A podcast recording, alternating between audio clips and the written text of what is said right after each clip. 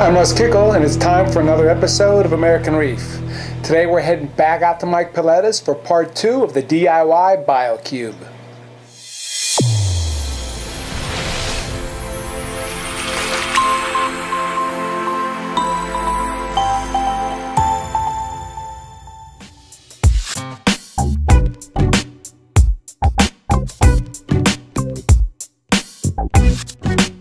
Just a quick reminder before we head on over to Mike's.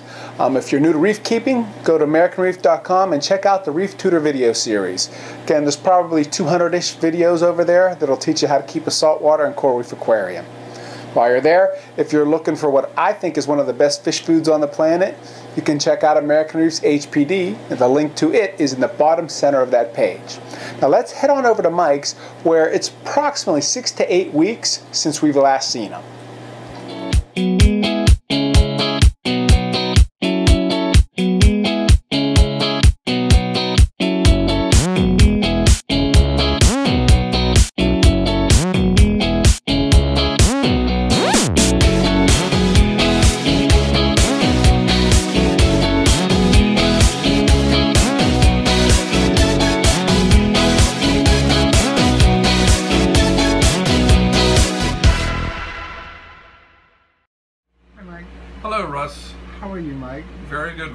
What are we doing now Mike? We're going to talk about the updated Nano. Do you Uh, have a nano tank. Obviously, I love every fish and coral that I've ever come across, and I do like some of the little tiny fish. So, if you put little tiny fish in a big tank with big fish, you end up with fatter, heavier big fish. So, I ended up going with a nano tank to do that, and also potentially to move some of my acans from my frag slash quarantine tank into a tank that I could enjoy them in more with the fish and everything else. So Sure. I set up a nano tank. We, we showed how I did that. Right. I've learned several things. The First of which is since this was a somewhat new concept for me, I'm always bigger tanks, bigger corals, more fish. Started off trying to do a few things in here that I've since had to change. Mm-hmm. In that initially I had the sand glued down to the bottom with a black silicone. Yes. Unfortunately, it seemed that the black silicone was toxic and that everything I put in there from snails to shrimp to corals died within a day.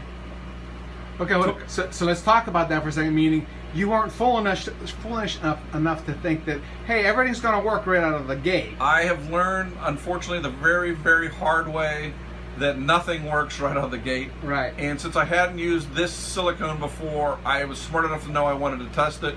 I put those different organisms in. None of them survived very long. I don't consider a day very long.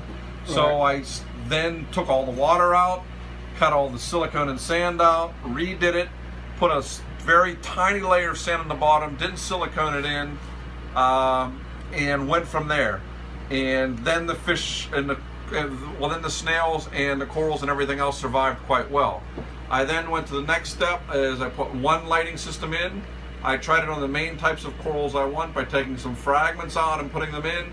And unfortunately, that light bleached the corals within three days. Right, right. So I took the Radion off and I went to the Kessils. The reason being is in my frag tank is where I was also getting a lot of the Montiporas from. I figured it would be less of a shock Yeah. to move them from the same light because they're all interconnected and they're all running with the exact same intensity. And I actually saw a tank when I visited Jason Fox in June where he was running uh, SPS corals, primarily Montiporas and Acros, and acans and other and chalices all under LEDs, all under very, very blue LEDs. Right. And he was getting really beautiful coloration, not rapid growth, and I'm not looking for rapid growth because I get that well enough. so, do I. A I waste. learned another test. I put in some corals, they bleached out. I changed the lights, they didn't bleach out. It's not a problem with the light, it's a problem with the light being actually too bright for how shallow this tank is. Right. So I went to a light that I could adjust down more blue and lowering the intensity, and in so doing, I got a corals that are now quote unquote, or for lack of a better term, happy. right, right, right, right. That is, they're not bleaching in three days. They're surviving and growing. They're not dead. So right? yeah. So from there, other than that, the tank is doing great. Except that, as is my nature, I added probably more fish than I should, So the next thing I'm doing with this tank is I'm going to interconnect all three tanks so I don't have to do water changes.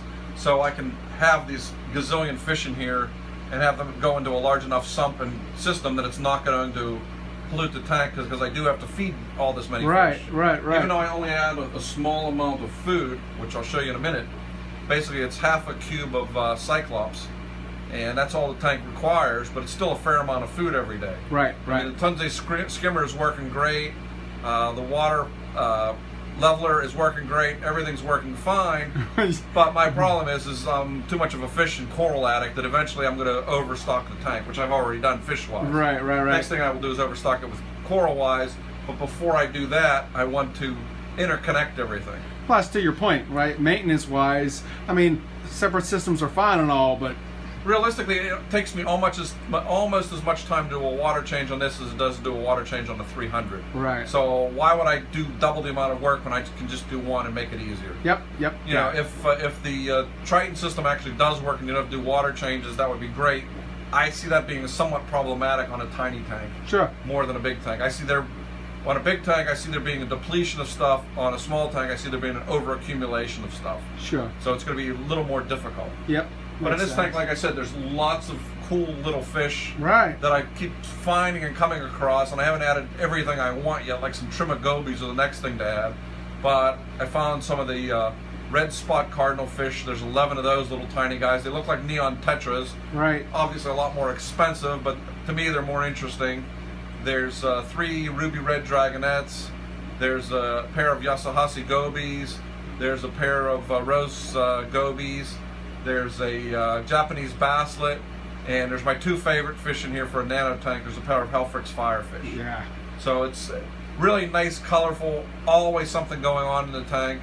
Uh, within the next month or so, after I get all time to do all this, what I hope to have in here is all Montiporas, acans, and all the stuff that's in that frag tank moved over here using the same lights because it is one of the other things I did was I interconnected all the lights because I knew those corals were thriving in the frag tank so I figured under the same light and same water, they'll thrive here. So once I have it going, I can move things back and forth. If something's bothering something, I can move it over into the frag tank. If something's really thriving there, I want to see it in a shoat quote unquote tank, I can put it here. Uh, eventually, I'm just going to flood my whole house, and it's just going to be one big fish tank. But I've actually already done that in the past house, which we won't get into. So, but you can see how many fish there are in this tank. Oh, there's also a Naoko's wrasse and a uh, blue flasher wrasse.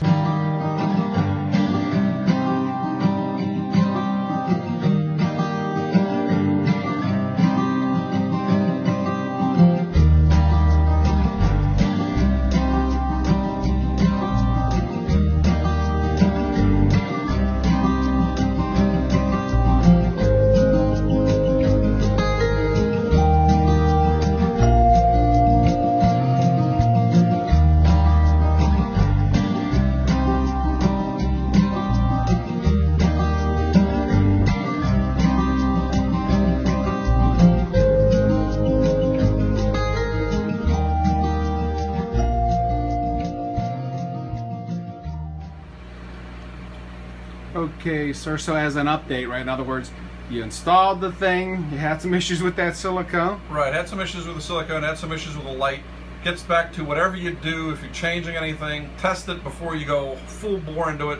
Wipe out all your corals and tanks, because we've all read and heard about people having complete crashes of their tank, and it's usually when they make some kind of adjustment. Even though it may seem small, I test everything because I trust nothing. I, right. Like Ronald Reagan, trust and verify. Right, right. That's basically what I do with everything.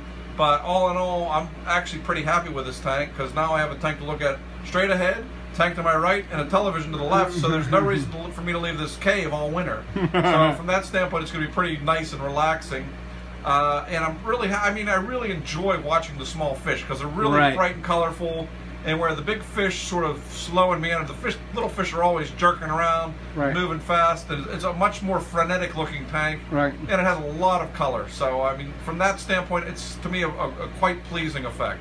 And so, and then to your point, again, since you've got three tanks, rather than changing water three times, etc. Yeah, worrying about the trace elements in one, worrying about if the skimmer's working here, skimmer's working there, cleaning them all out, doing everything, having them all interconnected. Once you have one thriving, it's easy to get two thriving and hopefully three thriving. And right. then it's more enjoying sitting in my chair watching the tanks rather than keeping my hands wet inside the tanks, which is, as we all know, we all have a tendency to have our hands in the tank way too much. But it's much easier if you take them out and you can sit and enjoy the tank. And to that point, that's why you have that ozonizer in there as well. So so anything that goes into the water gets wiped out by that fairly quickly. So. Yeah. Good deal. And uh, as far as the lighting, to your point, since that was what six, eight inches off the top of your tank there, it was too much, too much power. Too much power and too shallow of a tank. It's, right. In a, on a bigger tank, I think it would have been fine. Uh, I, if I go to a 70 gallon frag tank, which is always a possibility, I'll probably run these two Kessils on either end and put the Radion in the middle and put brighter or, or more light-loving corals in the middle like acroporas and stuff. Right. So that will be an interesting test if I do that. But I'm potentially down the road maybe changing the upstairs tank from a 70 to a 90 or a 110 just because everything's growing so fast and getting so big and I'm always tinkering, as everybody right, knows. Right, right, right. I'm a mad professor. So. and okay, just to recap on the lighting, it was the Radion Nano it was that tried X15 out. that I tried. Right. That you know worked perfectly. It did everything that the regular Radion uh, 2 Pro does. Right. It's just one puck. Like I said, I may have been better off if I put the wide dispersing lens on it rather right. than the focus lens. I think that was probably part of the problem. The other part is it was so low to the water. This is such a shallow tank. Right. That it was just cooking stuff because it's just too much light, and I couldn't acclimate them slow enough. Right. Right. So it's not the light's fault. It's probably my fault, but hmm. as I said, I wanted to make it easier. So now when I want to transition things, the water's going to be the same, the light's going to be the same. I should have no problem transitioning corals over from this tank over to this tank. And since these corals are significantly rarer than most of the right, corals, right, right, right, right. I want to make sure I, you know, if I lose one head that's worth $200, it paid for the light. So very much so. Right, and then you got Kessils on both of them. Right. Same Kessils, the 350s, wide angle lenses, and they're turned down significantly and they're significantly blue. Right, right, yeah. You can tell with the camera. yeah, they're, they're, they're very blue lights. I mean, unlike Sanjay, I like the blue glowing colors. He likes the bright white and the natural colors. So right. everybody has differences of opinions of what they like, and that's the other thing that makes the hobby interesting. Yeah, yeah, exactly. Okay, doke. So, and oh, as far as the update, then let's see, how many months are you into this the Nano right now? Nano's only been up six to eight weeks. Okay, so we're at eight weeks. So next time we can compare that again, just a mile marker, so to speak. Yeah, probably in two or three months we'll shoot another one, and then it'll be stocked full of corals. There'll probably be four or five more fish in it, and it'll all be adjusted over into the 300. Yeah, I guarantee it'll be back to more. I, I, I know it's hard to believe there'll be more fish in here, but uh, there probably will be, just knowing my nature. Very good, sir. So again, thank you for your time, Michael. Thanks for watching.